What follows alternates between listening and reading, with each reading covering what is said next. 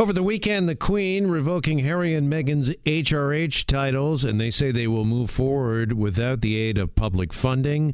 So, what's next for Harry and Meghan, and what is their brand? Let's ask our uh, branding expert, the president of Brand Heroes Marketing, Mike Leon, is on the line and joins us now here on Global News Radio 640 Toronto. Mike, good afternoon.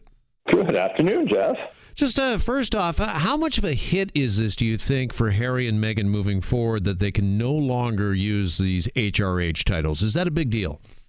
You know what? Personally, I don't really think so. I mean, I, I get it. You know, it's a huge institution, and having the, the name behind you certainly helps. But let's not forget, they wanted to break away from all that, right? So if you want to break away from the monarchy, break away from the monarchy. So I think what this does is it gives them the ability to start defining their brands on their own terms. And let's be honest, Jeff, I mean, people are still going to really think of them as part of the royal family. So I think part of the brand building process for them will be really be building a, an identity that lives and breathes on its own. So losing those titles, I think, is a very, very important step towards doing that. Okay, to kind of gaining their independence. And as they move forward, uh, what do you think, what do you anticipate, uh, Mike, their brand being? You know what that that is a phenomenal question because I think like you know if you even look at the brand of Harry and Meghan, kind of pre Harry and Meghan, you know, Harry was known as the people's prince, right? So, like, he was embracing a lot of causes, you know, a lot of which had to do with his own background in the military. So, you know, he was really seen as the accessible prince you know, Meghan was, you know, was was the woman who was in suits, made Toronto her honorary home, used to walk her dogs in the city, you know, became a lot of the every woman type of actress. So, do they want to keep these brand attributes going in this brave new world of kind of post monarchy? I think, you know, if I was looking at this strictly from a consulting standpoint, I think that's a great place to start. But then I think the question from them is really, what do you want your brands to be? Like, you know, now that you have this independence, what do you want to do? What have you always wanted to do? Is this a family decision to try and raise your kids out of the public spotlight, or is this a decision around really being able to build identities that are truly your own identities, or a little bit of both? So I think those are the really important questions to start with, and then everything else starts to take shape from there. You know, that's really important and very interesting, uh, Mike. I'm sure Harry and Meghan are maybe wrestling with this themselves the, the need and the want for uh, privacy, and that's a big reason why apparently they've stepped away from the royal family. But having said that, they can't really maximize their potential in their brand unless they're in the spotlight. Well, you know, it's a good point, but I guess the question is, what do they define as their potential? Because I think one of the interesting things that I've been looking at, Jeff, is the fact that they want to be here in Canada. So I think it's important to kind of look at what is the Canadian brand and what is it about that brand, or at least the perception of that brand, that really resonates with Harry and Meghan? Is it that, you know, even though we're a vast geographic land, we're a smaller population, seemingly a more kind of a more simple life here, a more enriching life.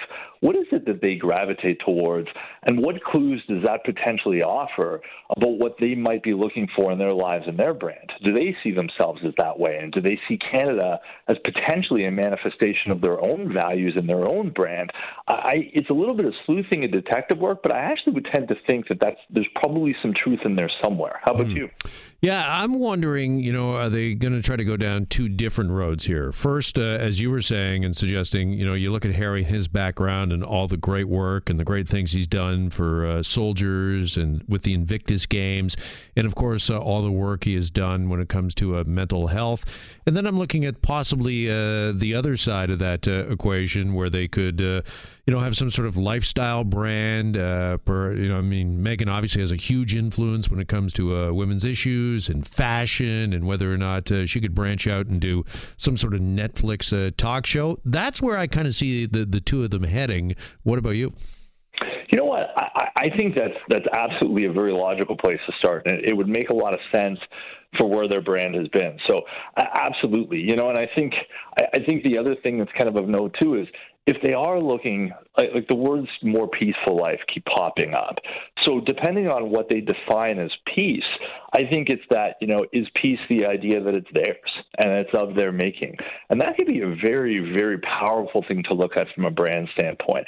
Freedom. You know, that, you know, it's it's hard sometimes for us to kind of think about, you know, a life as a royal and all the riches that come with it as being something that's less than free. At the same time, you know, imagine the pressure and, and the formatting and just how scripted your life is in that kind of environment.